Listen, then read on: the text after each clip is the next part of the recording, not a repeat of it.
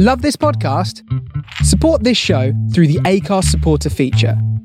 It's up to you how much you give, and there's no regular commitment. Just hit the link in the show description to support now. I'm Sandra, and I'm just the professional your small business was looking for. But you didn't hire me because you didn't use LinkedIn jobs. LinkedIn has professionals you can't find anywhere else, including those who aren't actively looking for a new job but might be open to the perfect role, like me. In a given month, over 70% of LinkedIn users don't visit other leading job sites. So if you're not looking on LinkedIn, you'll miss out on great candidates like Sandra. Start hiring professionals like a professional. Post your free job on linkedin.com/people today. Many of us have those stubborn pounds that seem impossible to lose, no matter how good we eat or how hard we work out. My solution is PlushCare. PlushCare is a leading telehealth provider with doctors who are there for you day and night to partner with you in your weight loss journey. They can prescribe FDA-approved weight loss medications like Wegovy and Zepbound for those who qualify. Plus, they accept most insurance plans. To get started, visit plushcare.com slash weight loss. That's plushcare.com slash weight loss.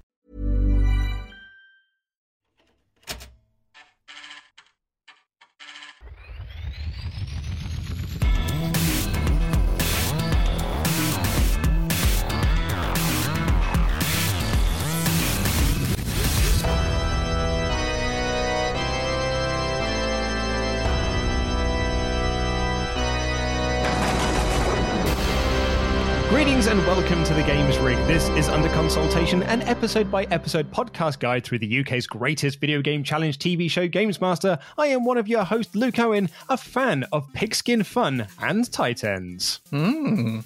Well, I'm getting ready to clunk and click and burn rubber, and I am Ash Versus. This episode aired on the 10th of December 1992. We've got a new film at the top of the chart. It's the directorial debut of Nora Ephron. This is My Life. What do men really want in a woman? The number one response? Long eyelashes. Shallow dogs. All her life, Dottie Ingalls wanted to be on stage. Let us welcome her now, Dottie Ingalls! Any stage. Joanne, are you married? Oh, dear, single but with married skin. We all know what married skin is, don't we? Oh, don't Thanks for coming in. Is he gonna be your agent? Someday he's going to beg to be my agent. Hello? Until the day she got the break. I have an agent. We're all very happy for you. That changed her life. Who's your agent? Arnold Moss. Arnold Moss? He eats paper. Please welcome Dottie Ingalls! It's going to be even better in L.A. Arnold Now, comics are cleaning her house. Hand over your purse. Stand ups are babysitting. Even babies are babysitting. When I just read the synopsis before I watched the trailer, I was like, I might watch this because, you know, we've got quite a bit of time on our hands at the moment. and I watched the trailer and I thought, well, I don't actually need to watch this because it is one of those trailers that spells out every single plot beat. Failed comedian, becomes successful, leaves family behind, family related hijinks, success equals isolation, resentful family, reunion, happy ending of some sort. Every single plot beat is spelt out in the trailer. Yeah, yeah. It's a long old trailer as well. The movie itself is about 105 minutes, so if you take out the front and the end titles and everything, you're probably talking about a 90 minute actual movie. Yeah. This is about a two, three minute trailer, which spells out the entire plot in one thirtieth of the time of the actual movie. Uh, really interesting cast though. Julie Kavner uh, in the lead role, who at this point was, you know, famous for voicing Marge Simpson and is still the voice of Marge Simpson. A voice that, if you'd have told Julie Kavner in 1989 or 1988, whenever they start doing the shorts, this series is going to run for 30 plus years, she would not have picked that voice to do. No, that's got to be taking its toll. I bet you every single year she goes to the sound production guys. Have you worked out a way to do this artificially yet? kind of like they do to Daleks or Cybermen. Just I speak in my normal voice, and Yeah. you pitch shift it. Or have I said enough words in the English language that you can just, you know, hello Smithers, you are good at turning me on. Uh, but it also features Carrie Fisher, my boy Danny Aykroyd, and very interestingly, uh, particularly when I was watching the trailer, because I was looking at the eldest daughter in the movie, and I was like, God, she looks really familiar. And then at the end of it, it came up saying it was Samantha Mathis, and I was like, wow, Samantha Mathis playing this sort of like teenage girl here, because the following year, she's going to be Princess Daisy in the Super Mario Brothers movie. And if you want to talk about better films she was in, two years earlier, she was in Pump Up the Volume. And that suggests to me that you do not think the Super Mario Brothers is a good movie. Okay, I won't suggest it. I'll say it. I do not think it's a good movie, but that doesn't mean I won't watch it because, as we have established previously, cinematic trash panda. there isn't much to say about this movie trivia wise, but the one bit that does um, float to the top is that Dan Aykroyd's character, the uh, the agent Arnold Moss, is based on the real talent agent Sam Cohen, who was based in New York, and they even copied some of the little ticks and eccentricities, including eating paper. Yeah. Which I can imagine Dan Aykroyd going into the casting for this and being told, okay, here's the script. By the way, we have some notes. we need you to eat paper. And Dan Aykroyd's like, thank God for that. I thought you were going to ask me to do something weird. Because when you look at where his film career has been, where it is, and where it will end up, he could eat paper or he could be in Blues Brothers 2000.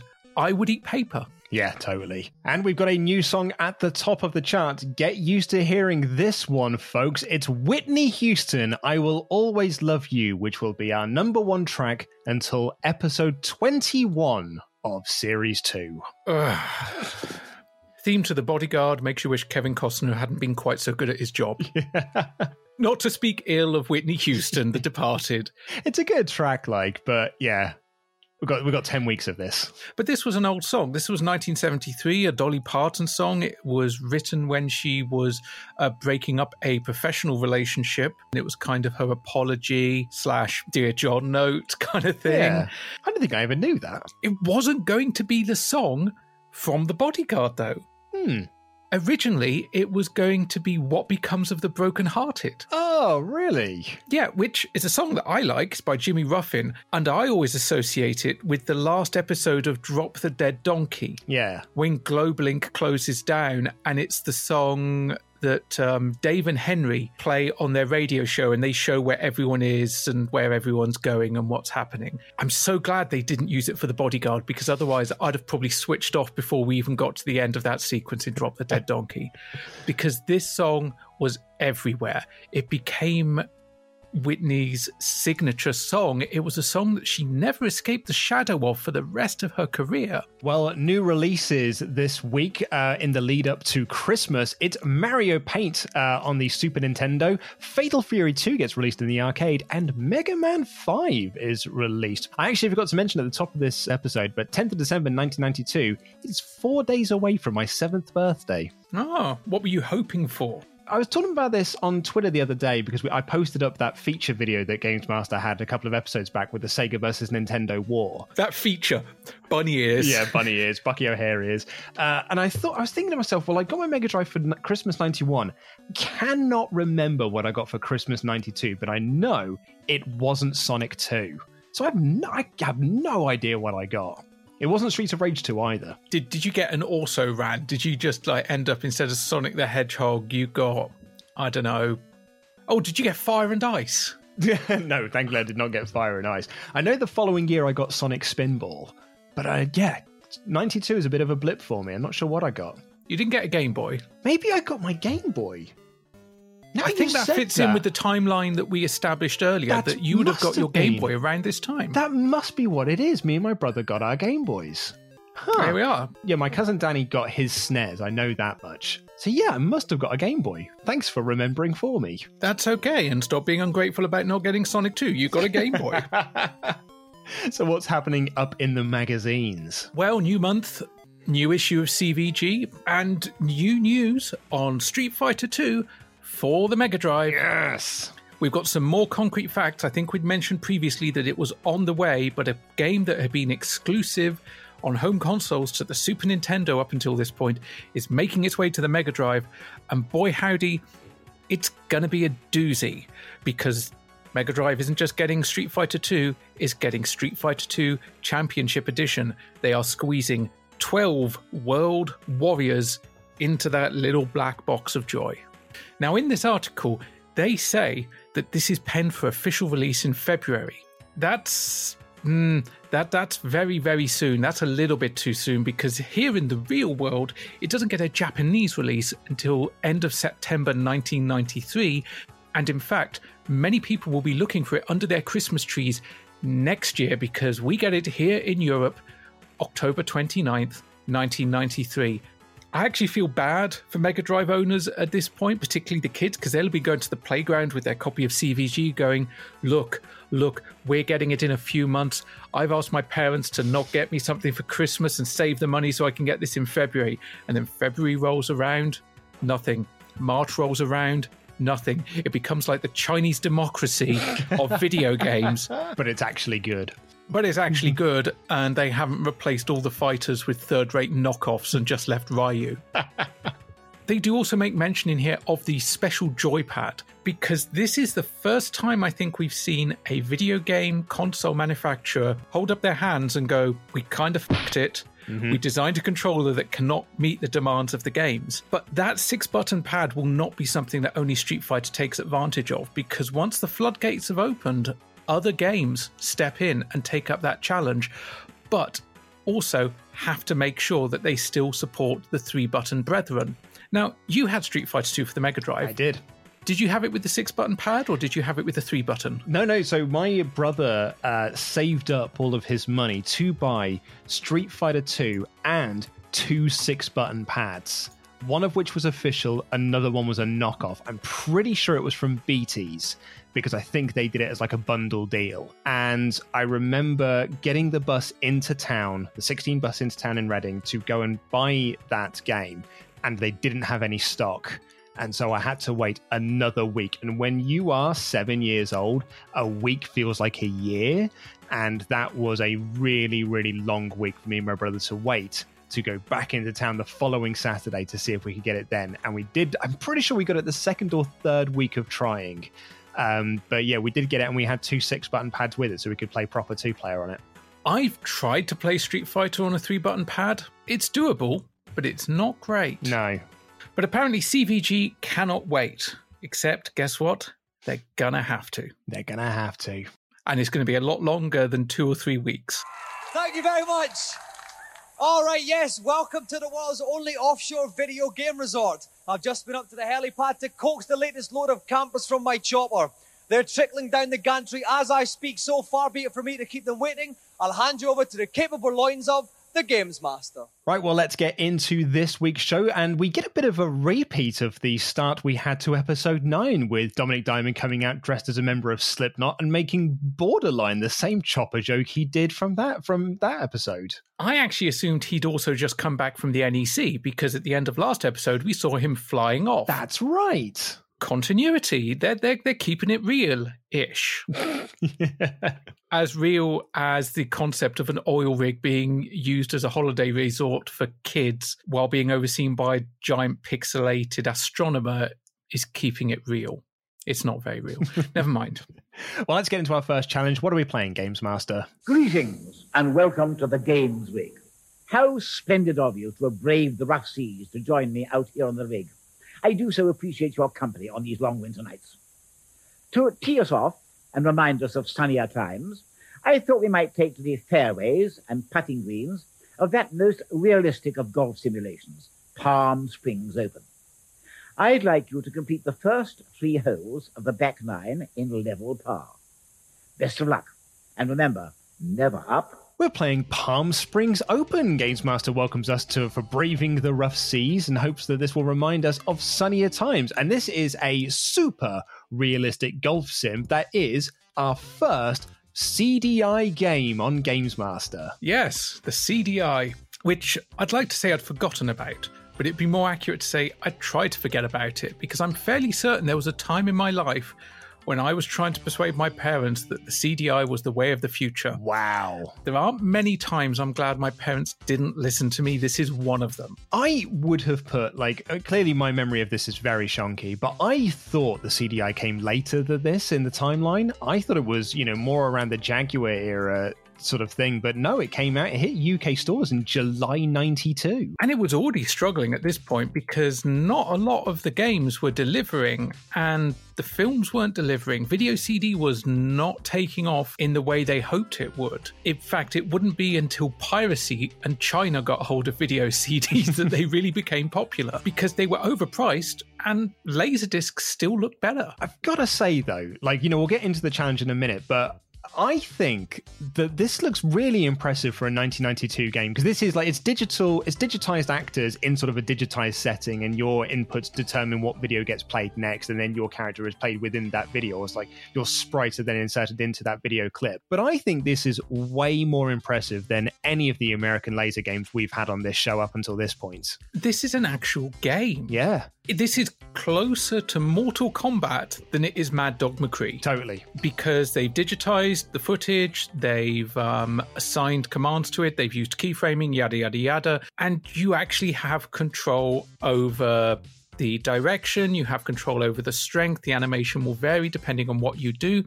If you change the trajectory of the ball, you actually see your player shuffle around, do that little foot shuffle Yeah. that only golf players ever do. So, yeah, while I will dunk on this game because it's on the CDI, I won't dunk on this game for existing because it does look pretty good. Yeah. In fact, I think it looks better than the last golf game we saw, which was the Neo Geo one. Top Players Golf. Yeah, played by that person.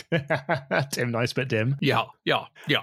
And hoping for a bunker free experience on this challenge is Aidan Smith from Leytonstone. Welcome in.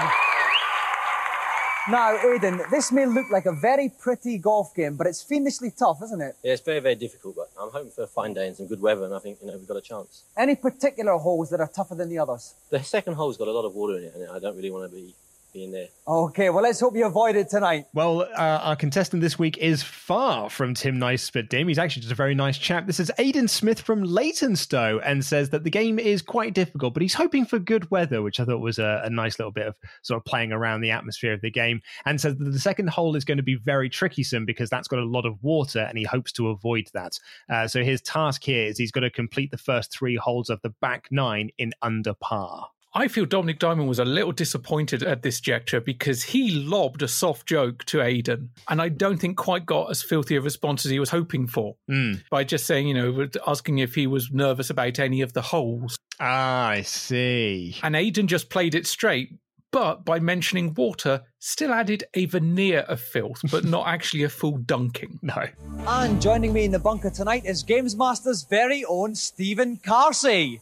Now, Stephen, you're a bit of a whiz games player yourself. Have you got any tips for Aidan? Well, Dominik, having watched the course earlier, I would say certainly the first hole is probably the easiest. So he really needs to par it or perhaps even birdie it if he's going to be uh, successful tonight. Uh, Stephen Carsey is in the booth for this game and says that Aiden is going to need to par or birdie the first hole if he's going to be successful. And spoilers, he does not.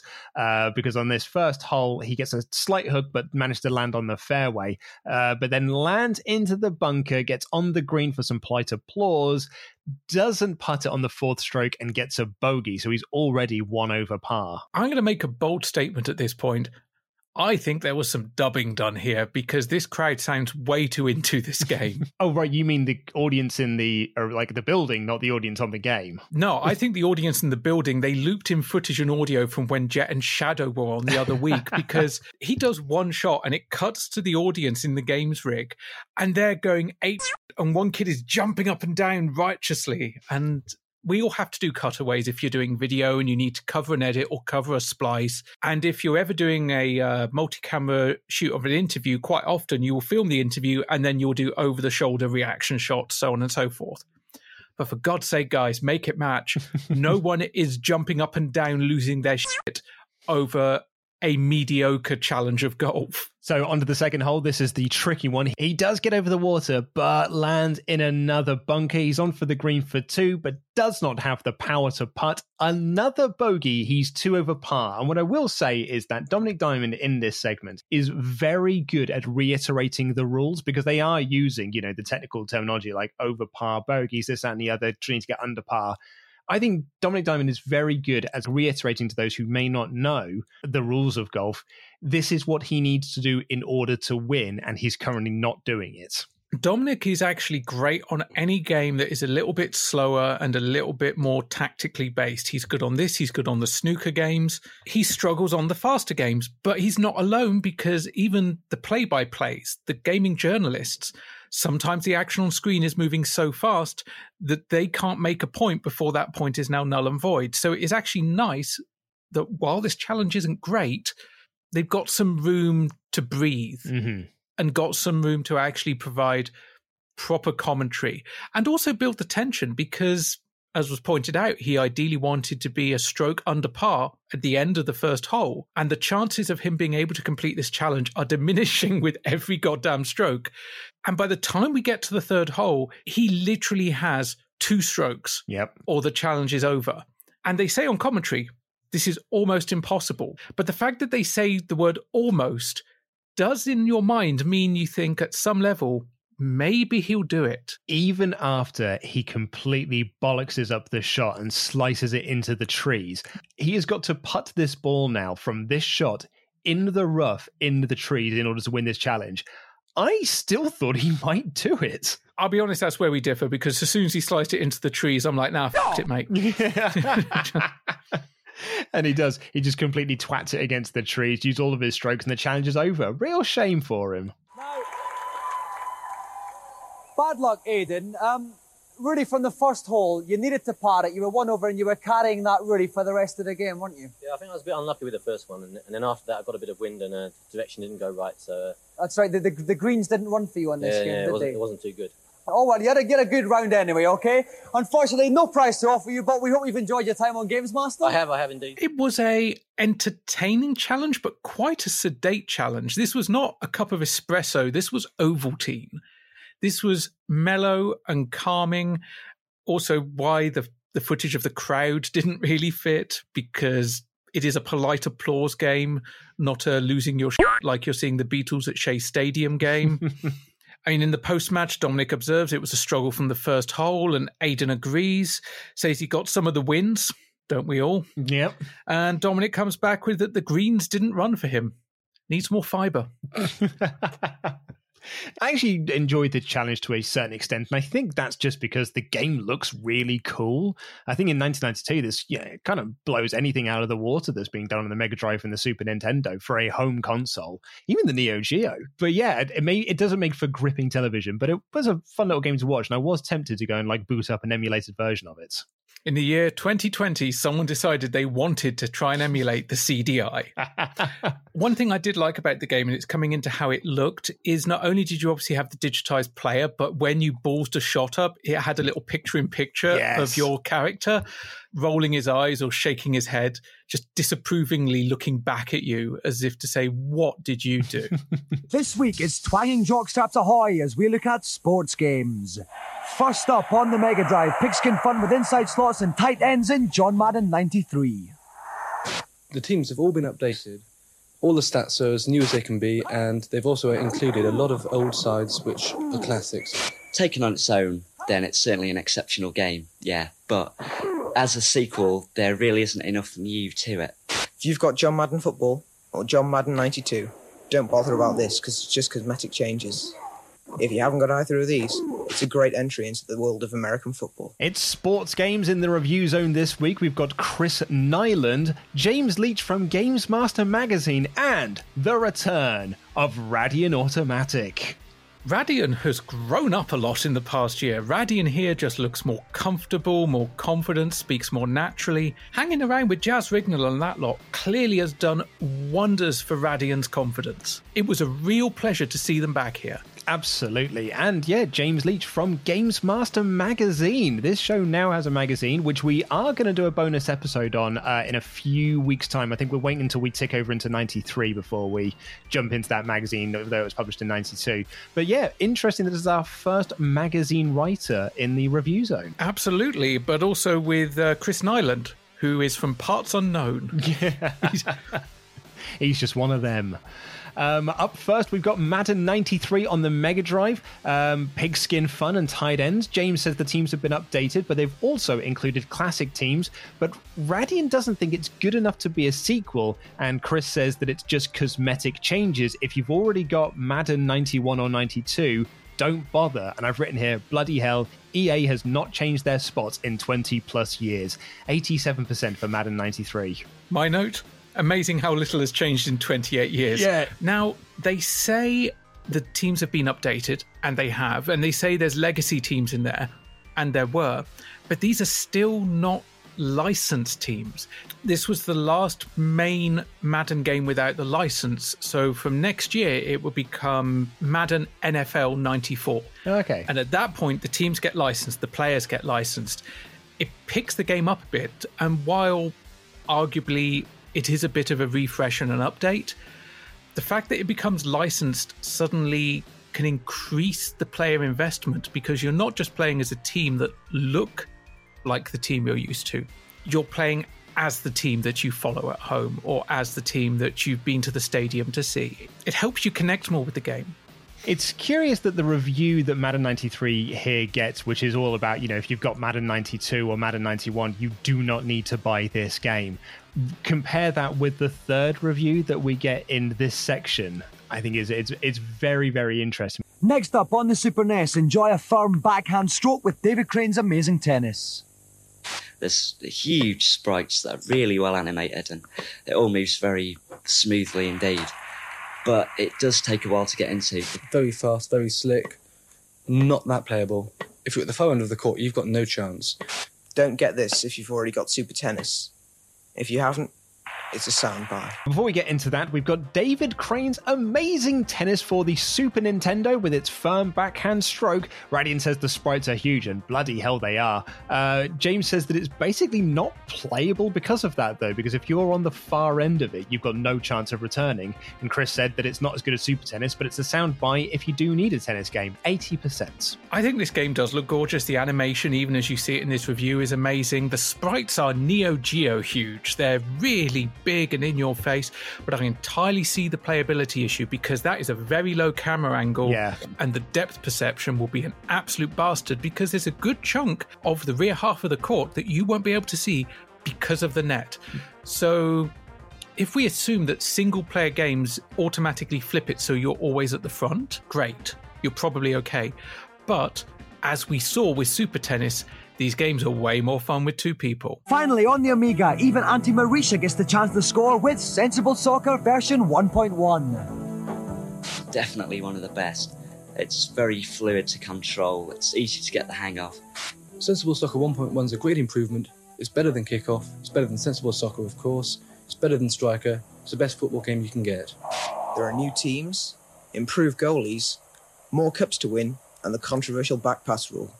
My verdict the best game on the Amiga. Owners of the original Sensible Soccer can upgrade to version 1.1 for the measly sum of £4.95. Send your disc 1 plus a checker postal order to Sensible Soccer offer at this address. And for our final review, it's the one that I'd referenced earlier. It's Sensible Soccer version 1.1 for the Amiga. Even Auntie Marisha can score.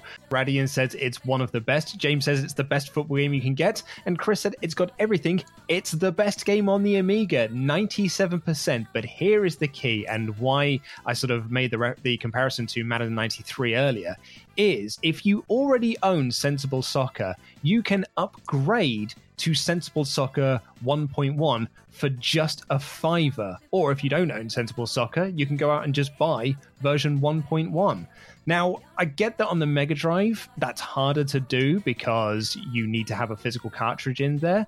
But in today's economy where everything is just all on your hard drive, there is absolutely no excuse for EA to keep releasing brand new FIFA games at full price other than the fact that's what they've always done, and other than the fact there's an easier way to make money. There is no excuse for this.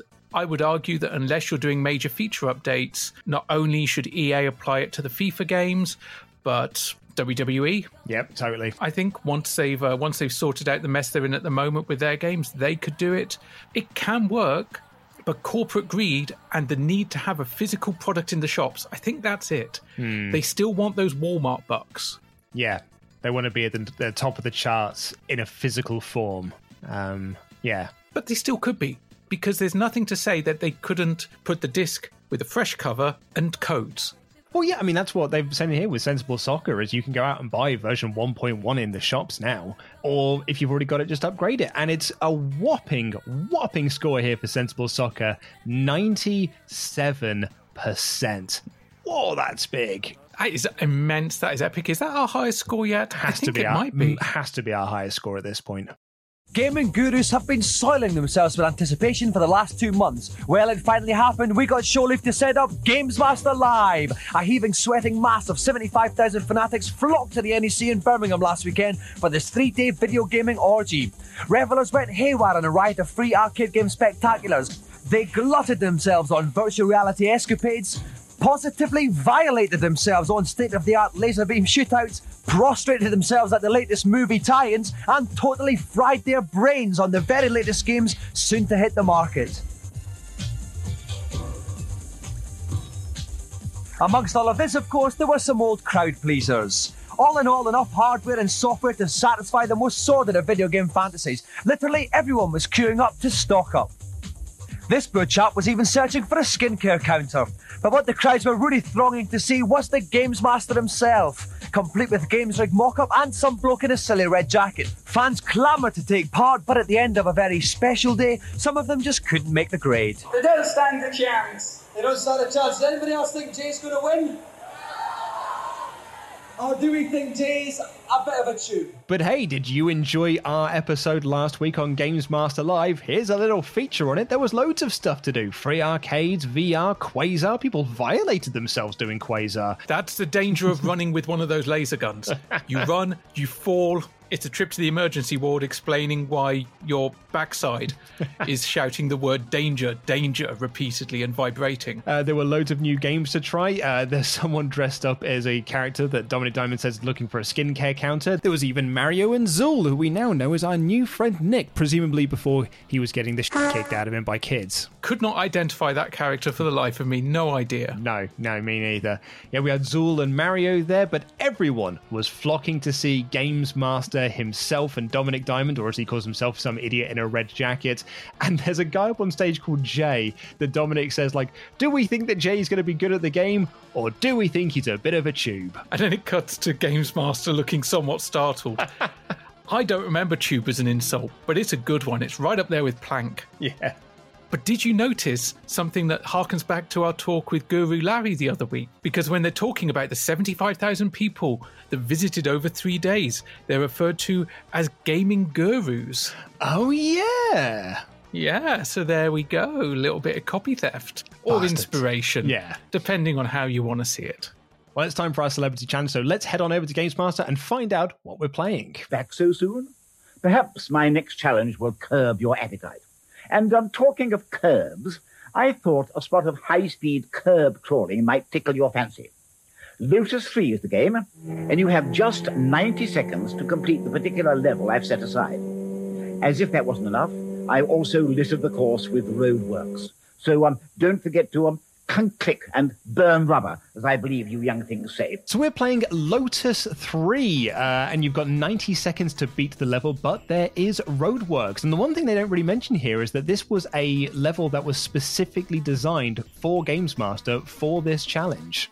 Now, yes, it was created specially for this challenge, and it was created specially for this challenge, I imagine, using the built in course creation tools that existed in this game called Rex, Racing Environment Construction Set.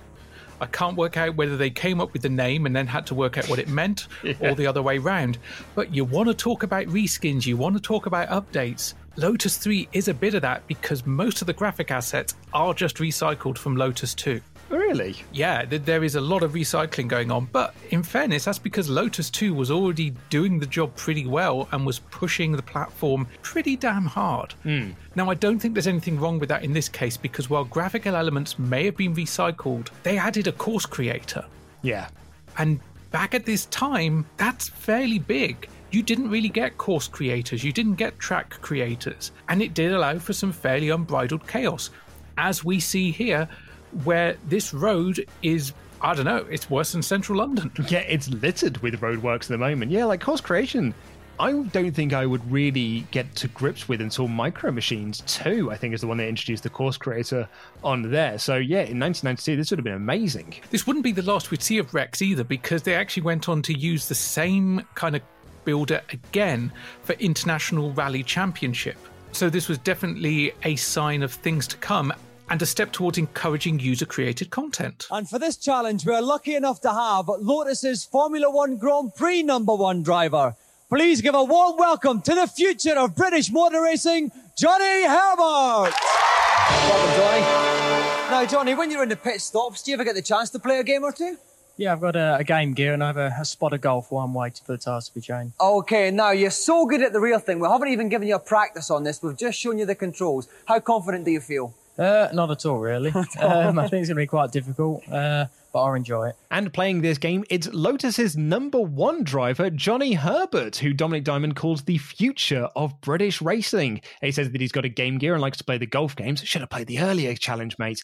And hasn't had a lot of practice. In fact, he hasn't had any practice on uh, this game at all. He's only been shown the controls. Which is a good way to approach a challenge blind because they could have shown him the controls on any of the standard courses. So he could get a little bit of a feel for the handling, for what it passes with the bug joystick that he's using for this. Not ideal. But I love how he turns up in uniform. Yeah. Because, dear Lord, does that clash with Dominik's jacket? The red and the green. It's quite a volatile combination on the eyes, that one. So, Johnny Herbert, uh, unfortunately, did not become the future of British racing. Uh, had 165 races under his belt with 161 starts, but only won three of those and gone to the podium seven times. He did win the 1991 24 hour Le Mans as part of a three man team. From what I can tell, the Lotus team at this point weren't that highly regarded because they didn't have a lot of money. Um, so I don't think that he was sort of in the strongest position to, to be the future of British racing. That was a little bit of hyperbole, probably just to try and big him up a bit in front of the crowd. Well, it's interesting that you mention his outfit because I've suddenly realized that we have not used a resource to our advantage that we really should have done throughout this season, which is the Games Master official book. Especially because I gave it you as a bloody present, you I. I know. Well, you've got your own copy as well. But yeah, I suddenly thought about this. I was looking up on my shelf and I was like, why haven't we been looking at the Games Master book for this series? Because it's all about Series 2. And they have like little bios and stories of all the celebrities they had come down to the rig. Cool. So, what do we have for Johnny in here? Well, Johnny Herbert, uh, Dominik Diamond writes, I like Johnny Herbert. He's young, he's slick, he's good looking, and he has impeccable personal hygiene. However, this was no guarantee that he'd do the business when his gear stick was replaced with a joystick. However, the young Formula One driver had a few advantages. Not only was he playing a driving game, but the game was Lotus 3, and he is, after all, a member of the Lotus racing team. Now, Lotus 3 is one of the tougher racing games out there, and the challenge was a special Games Master course for added toughness. Johnny had to get through three checkpoints. At the first one, he was down by a few seconds after a poor start, but by the second checkpoint, he'd made good time and was only one second behind. Unfortunately, he took one turn a bit too wide, smacked barriers, and passed at the finish line just one second over the time limit, which is actually, that's not right. We'll get into that in the second part of this. This was a great shame as we had a lot of technical problems that day, and Johnny had to hang around in his overalls for ages. Did he complain? Not once. In fact, we sat around having a right old laugh in a blokey fashion. Respect is due. Game playing skills, four stars. Personal niceness, five stars. Oh, that's lovely. I confess, my copy of the book is actually currently stuck in an office in central London. Oh, no. We should definitely refer back to that for future. That's a great reference. And I tell you what, maybe down the line we should do a special episode, a book club episode on that Games Master book. What do you reckon, Luke? I like the idea of that. If you at home want to find out if Johnny gets a checkered flag or a twisted suspension, join us after the break.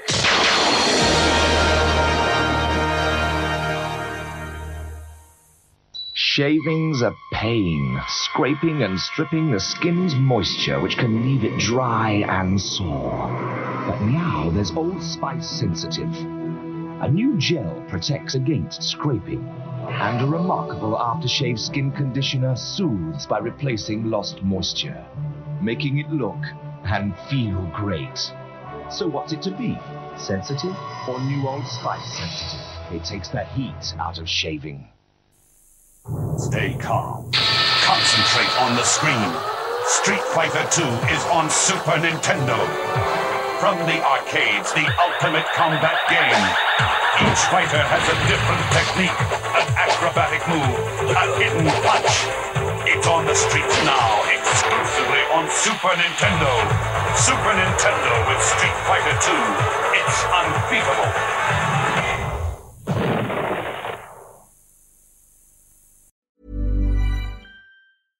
Many of us have those stubborn pounds that seem impossible to lose, no matter how good we eat or how hard we work out. My solution is PlushCare. PlushCare is a leading telehealth provider with doctors who are there for you day and night to partner with you in your weight loss journey. They can prescribe FDA-approved weight loss medications like Wegovy and Zepbound for those who qualify. Plus, they accept most insurance plans. To get started, visit plushcare.com slash weight loss. That's plushcare.com slash weight loss. Planning for your next trip?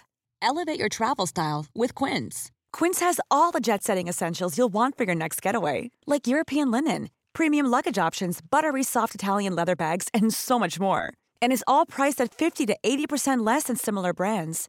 Plus, Quince only works with factories that use safe and ethical manufacturing practices. Pack your bags with high-quality essentials you'll be wearing for vacations to come with Quince. Go to quince.com slash pack for free shipping and 365-day returns. Hi, I'm Daniel, founder of Pretty Litter. Cats and cat owners deserve better than any old-fashioned litter. That's why I teamed up with scientists and veterinarians to create Pretty Litter. Its innovative crystal formula has superior odor control and weighs up to 80% less than clay litter. Pretty Litter even monitors health by changing colors to help detect early signs of potential illness. It's the world's smartest kitty litter. Go to prettylitter.com and use code ACAST for 20% off your first order and a free cat toy. Terms and conditions apply. See site for details. Oh. A few friends around last night, Mum. Ah, one or two. Yuck. You're gonna need a hand. Oh, is that an offer? Thanks. Here's the flash. What's wrong with this? Race ya. You're on. Flash is much faster on this tough, greasy stuff. Come on, give us a welly. How'd you do that? You've done this before. Go on. That's great, Mum. I'll use Flash after my party. What party? Oh, you know, the lab. Flash cleans greasy grime in half the time. Welcome back to Games Master. Tonight's special guest, the young gun of Formula One, Johnny Herbert's about to play Lotus 3. Joining me in the commentary box is Tom Watson from Renegade. Welcome, Tom. Good evening, Dominik. Uh, have you got any tips for Johnny? Well, I think the thing he's got to do is keep clear of the roadworks. Plenty of them on this section, lots of obstacles. Tom Watson is in the booth. He tells him to avoid the roadworks because there's plenty of them in this section. Great advice there, Tom. Don't drive into the roadworks. I mean, that's just a rule for life if you want to live. Now, you might be able to help me out on this one a little bit here because when Johnny is racing, he is passing people, but he's only ever in fifth. And I've only just realized now that's the gear he's in, not the place he's in. Correct. Yes, yeah, yeah, okay. I've written in my notes here. I've no idea why he keeps passing people, but is still in fifth position. And I've just, yeah, it just clicked with me as I was asking a question. Yeah, okay. I'm an idiot. Yeah, he gets to fifth gear very quickly and he's using a manual box. Unless you're familiar with the game, the heads up display can be a little bit confusing because that indicator of gear is where we would normally assume by a lot of console racers your position to be. He does shift through the manual gearbox bloody quickly. So even though he is using a controller somewhat foreign because the bug bears no relation to either a steering wheel or a game gear, mm. he masters those controls pretty well. In fact, if this was a straight up race without all the endless stream of roadwork signs, I reckon he'd have nailed this with a lot of time to spare. Yeah, because he gets better as this race goes on. There's one point where he completely clips through a wall, and he's about eight seconds behind uh, when he gets to the second checkpoint. But really does well when he gets to the third checkpoint and picks up so much time. He just he he does finish the race, but he's about three seconds over, not one second, as Dominik Diamond wrote in the Games Master book. But he does get better as this race goes on. Absolutely. And as we got close to the end, I was really rooting for him. I was really getting behind him because, much like the Mario Kart challenge the other week, it was so close that you couldn't help but be sucked into it a little bit. And the fact that they let the camera keep rolling and showed him crossing the line after the clock had reached zero, that was kind of heartbreaking. Felt bad for him on that one. Johnny. Johnny, that was desperately close. Where did you lose those three seconds? Uh, well, the first uh, section I had a few wheel, uh, wheel banging uh, sessions with a couple of other cars. Um, And had a Aaron, good- Ayrton Senna wasn't even there either. No, he wasn't. No, so it must have been someone else, obviously. So, Oh, right.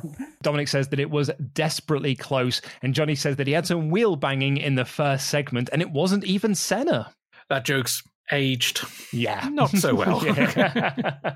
so yeah, overall, I thought it was a pretty good challenge. Uh, the game looks nice, but yeah, it, it didn't like blow me away or anything like that. It was a fairly standard Amiga racer at that point, and also, as I pointed out, the graphics were reused from Lotus 2, so they were already a year or so old at this point. But we were talking the era of the Amiga 500 and 600. Uh, the 1200 was just round the corner. That was launching actually just in time for Christmas this year. So the game wasn't going to look graphically amazing. There was no Mode 7. This was no Super Nintendo. But it was a fun enough game. And the uh, the fact that they were able to create a custom course, that's nice. Yeah. I like that. That's cool. Hello, Games Master. A welcome to the fount of game playing wisdom. What can I do for you? I'm having trouble with Bart Simpson Escape from Camp Deadly on the Game Boy. I can't get past the end of level Guardian on level 1. Can you help me, please? You really do have problems, don't you? The fact that the Guardian is called Blindside Bill is all important, for he can only be killed from his blind side. Simply bounce over him and bash him from behind. This advice applies to every end of level boss in the entire game. Thanks a lot. Our first kid in the consultation zone, the fount of gaming wisdom, is stuck on Bart Simpson Escape from Camp Deadly, which was reviewed back in Series 1, and he can't beat the boss of level 1. Games Master says that this kid has got problems, he can only be killed from behind, and it turns out that's how you beat every boss. I dunked fairly hard on this game back in season one. You did. I hate this game. I talked about it last week again on the uh, Games Master Live retrospective. Yep. Because this is the game that I bought a bootleg copy of, thinking it was a different Simpsons game. So yeah, sod this game, sod this kid, sod this consultation zone entry. Just bugger the lot of it. I'm done with it. Hello, Games Master. I've heard there's a secret room on level 2 1 of Asterix on the Master System. Could you tell me where it is? Heed this advice, young scamp. Simply stand on the closest platform before it flips and push right as you fall. You should hit the wall and fall into a room full of goodies.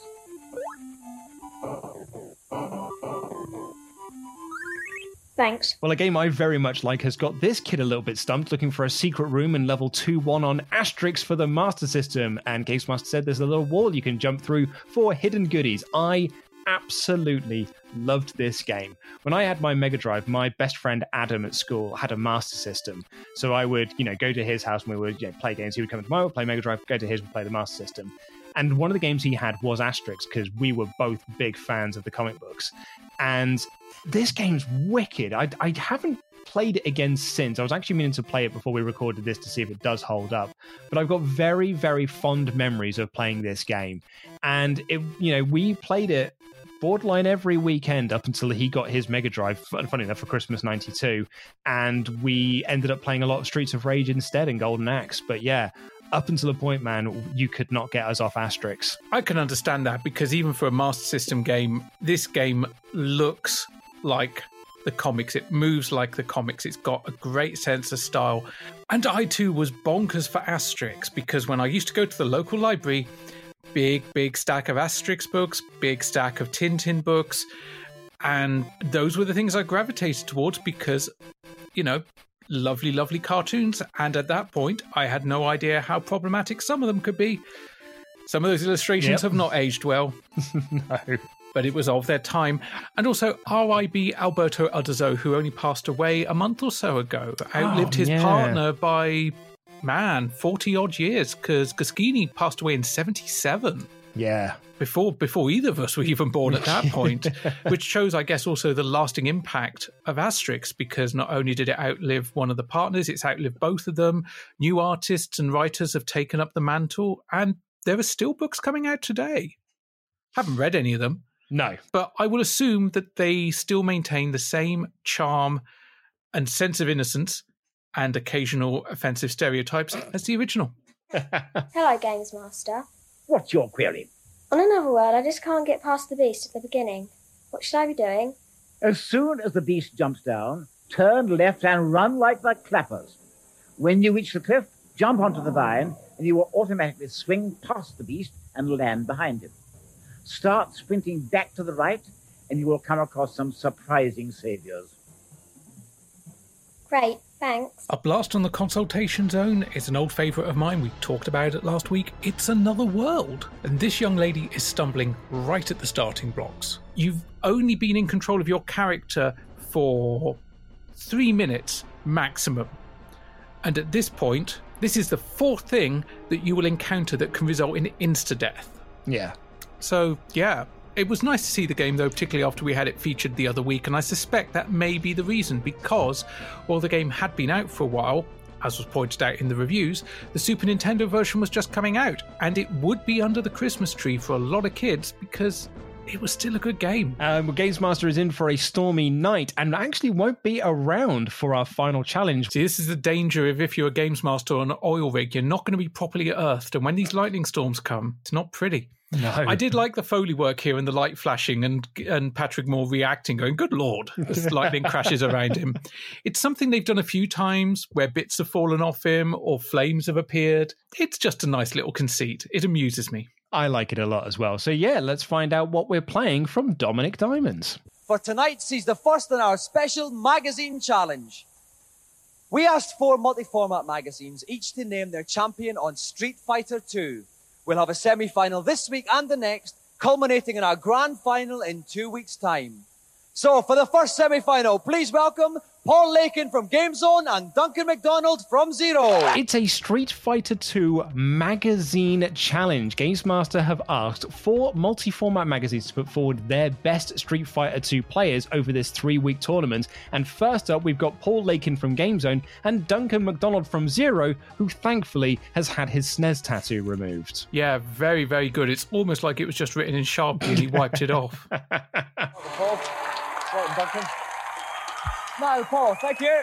Thank you very much. Now, Paul, how much time do you spend a day actually writing the magazine and how much time do you spend playing games? I, if I told you the truth, I'd probably lose my job. But let's say six hours a day playing the games, about six hours a day writing about them. All right, so it's quite a long day then. It's a long day, very long day. Okay, now, Paul, what character have you chosen tonight and why? I've chosen the rubbery Indian guy, Dal um, Sim. Dhalsim, Yep. because basically he's a stretchy sort of geezer, so I can cower in the corner and hit Duncan without him getting anywhere near me. All right, let's move on to Duncan now. Who have you chosen, Duncan? Well, I've gone for Chun Li, the only chick in the game. Oh, yeah, and why have you chosen her? Well, being non-sexist, I thought I'd choose the chick, and she's quick. So Uh-huh. I mean, if he's stretching around all over the place, I can zap in, get a few blows, zap out. You know, moving Okay, quick, move out uh, quick. Are are you the favourite tonight, Duncan, do you think?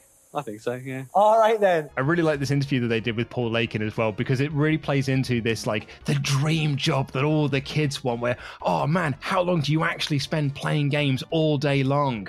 Paul says, yeah, you know, it's six hours a day playing games, six hours writing about them. That's a long old day, mate. That's twelve hours. Although he does say that if he said how long he actually spent playing games, he'd probably get fired. And at no point do they include the pub lunches because if you read a lot of stories and tales from that point in gaming journalism, the pub lunches were as legendary as anything else that went on in those offices.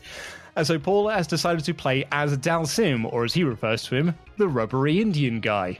Whereas Duncan McDonald says, I've picked Chun Li, quote, the only chick in the game, end quote. And the reason why he has picked her is so he's not to be sexist and has picked the chick. Yes, because that's the key to not being sexist is to refer to the only female character in a game as a chick. Yeah. Although, to be fair, Paul does also refer to Dhalsim as a stretchy geezer. which I thought was the follow up to Ebeneezer Goode. So, fun fact for you, I kind of teased this earlier on in the show about my Street Fighter 2 playing experiences. My first time playing Street Fighter 2 was in an arcade at a uh, camping resort in the New Forest, and the first character I played as was Dhalsim, and I won, and I beat my brother who was playing as Ken. Clearly, your brother did not have the flowchart to hand. I'm trying to remember who I first played or where I first played Street Fighter 2 and who I first played at. I think the where would probably have been the Mop Fair, which Mhm. I've mentioned before because it used to have the arcades and it was there for a couple of days a year. Who I reckon I probably chose Blanka. Yeah. Because Blanka was a monster and looked really cool. Still looks really cool. And I suspect that that young me probably steered clear of Ryu and Ken because once I knew about the special moves, Blanka, Chun Li, Guile, Honda, they were all far easier to execute special moves with than Ryu, Ken, Dhalsim. You found the charges easier than the quarter circles? Yeah, I particularly Oh. found them easier than the Dragon Punch maneuver. Yeah, well, th- yeah, that's that's tricky when you're when you're seven when you're when you're a child in '92. That was quite tricky. But but Blanka also, you didn't even need to do the charge. You just hammered the button like a loon, and you got a special move. And helping me out on this challenge is one of the true experts from Nintendo Hotline, Keith Poulin. Welcome, Keith. Thanks, Dominik. Now, Keith, we've got Dhalsim against Chun Li. What can we expect to see from these two characters? Um, it's a curious fight, actually. Um, Chun Lai will be attacking from the air, I would have thought, so Dhalsim's got to watch out for that. Um, if he can pick her off with a few long range moves, then should be a good fight. We've got Keith Pullen from the Nintendo Hotline. Uh, we haven't seen him since Episode One's Street Fighter Two challenge, and he has got a very annoying tendency where he's corrected everyone that it's not Chun Li. It's Chun Lai. And I thought to myself, is this one of those things where I've been, you know, when I was a kid, I thought it was Ryu uh, and Sagat, where I've then, you know, since learned that it's Ryu and Sagat. Have I just been saying Chun Li's name wrong this whole time? Nope, I had a look into it. He's wrong. He's wrong, but he doubles down because Dominik corrects him. And he's all, no, I'm Nintendo Hotline. It's Chun Li. It's not. It's Chun Li. Because guess what? When Capcom refer to her, they refer to her as Chun Li. Yeah. It's simple. God's sake. I, I've got to be honest as well. Like, and it's not just because of the Chun Lai thing. I'm not the biggest fan of Keith Pullen. I think he's he's quite boring as a commentator. This really needs someone like a a Jeremy Daldry or a Stephen Carsey. I think. Or a proto animal, Dave Perry.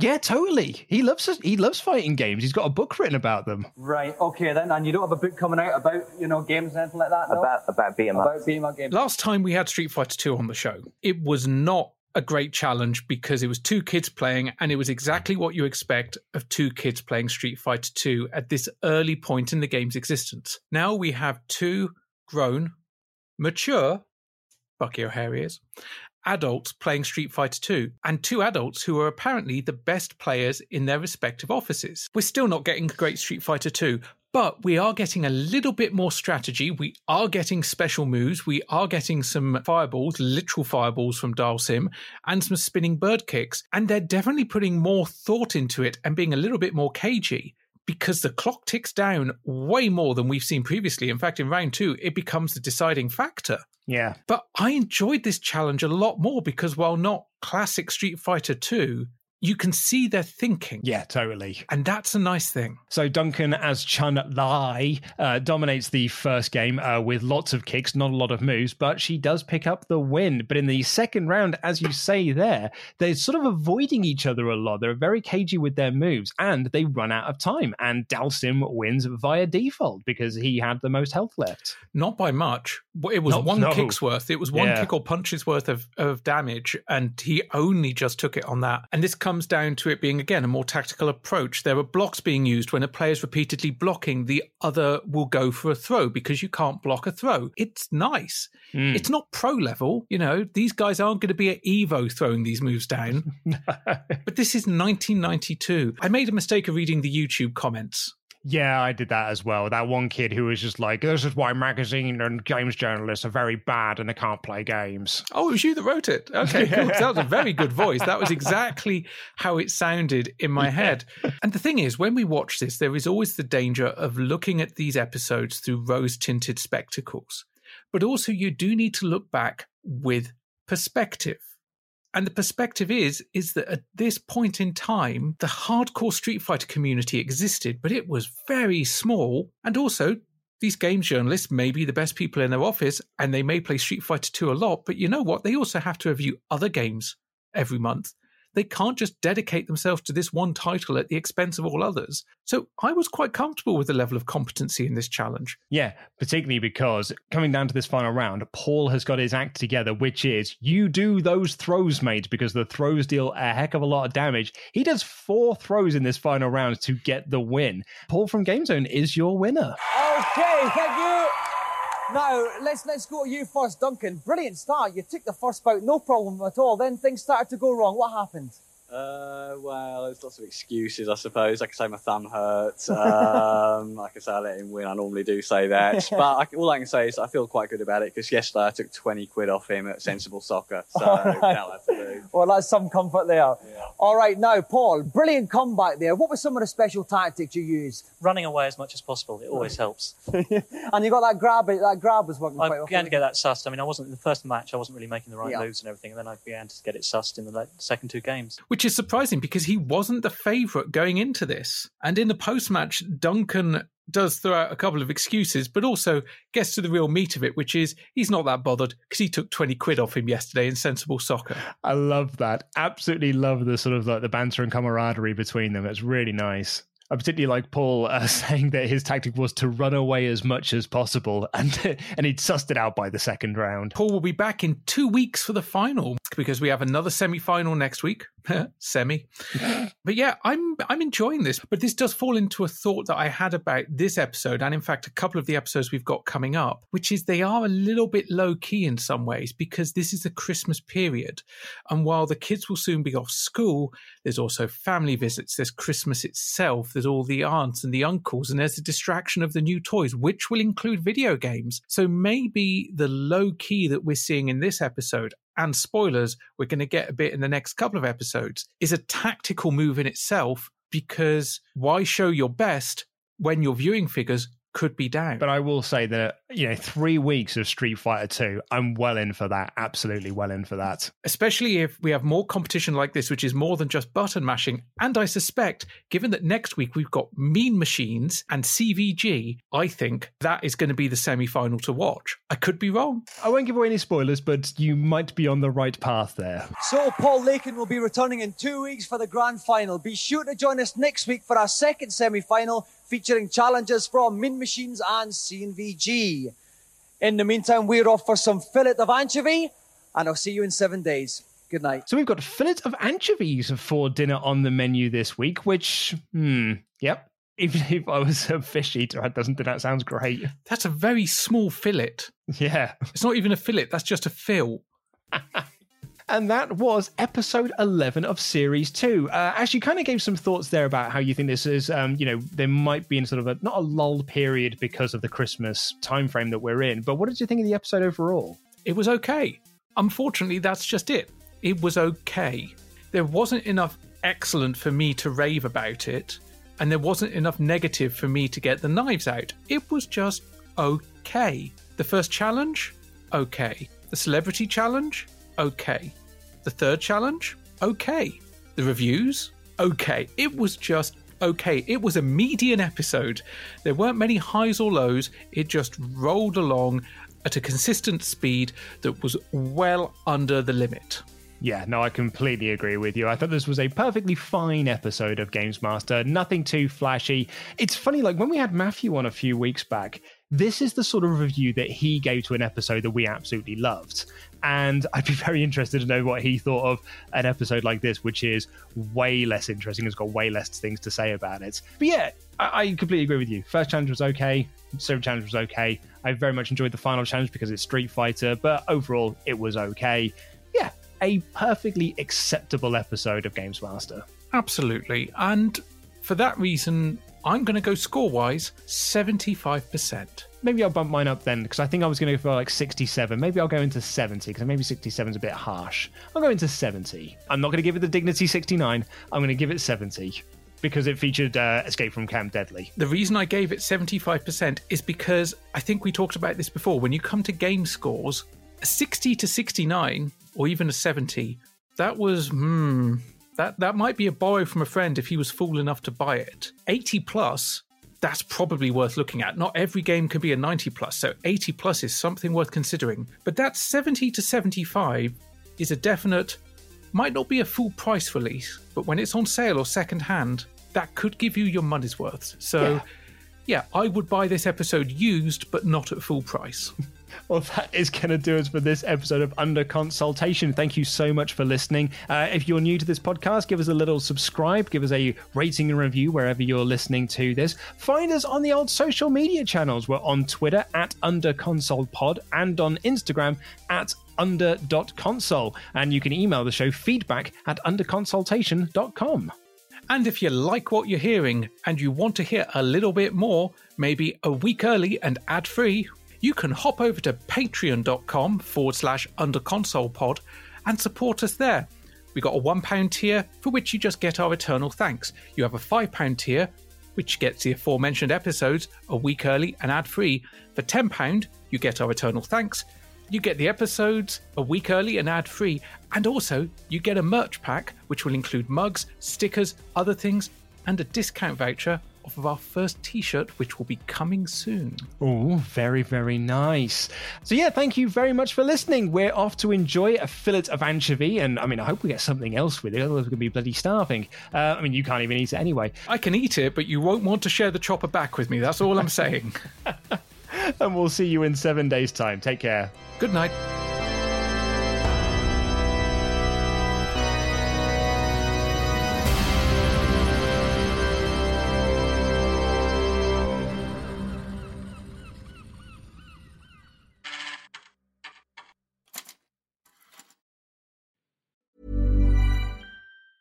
Planning for your next trip? Elevate your travel style with Quince. Quince has all the jet setting essentials you'll want for your next getaway, like European linen, premium luggage options, buttery soft Italian leather bags, and so much more. And is all priced at 50 to 80% less than similar brands. Plus, Quince only works with factories that use safe and ethical manufacturing practices. Pack your bags with high-quality essentials you'll be wearing for vacations to come with Quince. Go to quince.com slash pack for free shipping and 365-day returns. Hey, it's Paige DeSorbo from Giggly Squad. High quality fashion without the price tag. Say hello to Quince. I'm snagging high-end essentials like cozy cashmere sweaters, sleek leather jackets, fine jewelry, and so much more. With Quince being 50 to 80% less than similar brands. And they partner with factories that prioritize safe, ethical, and responsible manufacturing. I love that. Luxury quality within reach. Go to quince.com slash style to get free shipping and 365 day returns on your next order. Quince.com slash style.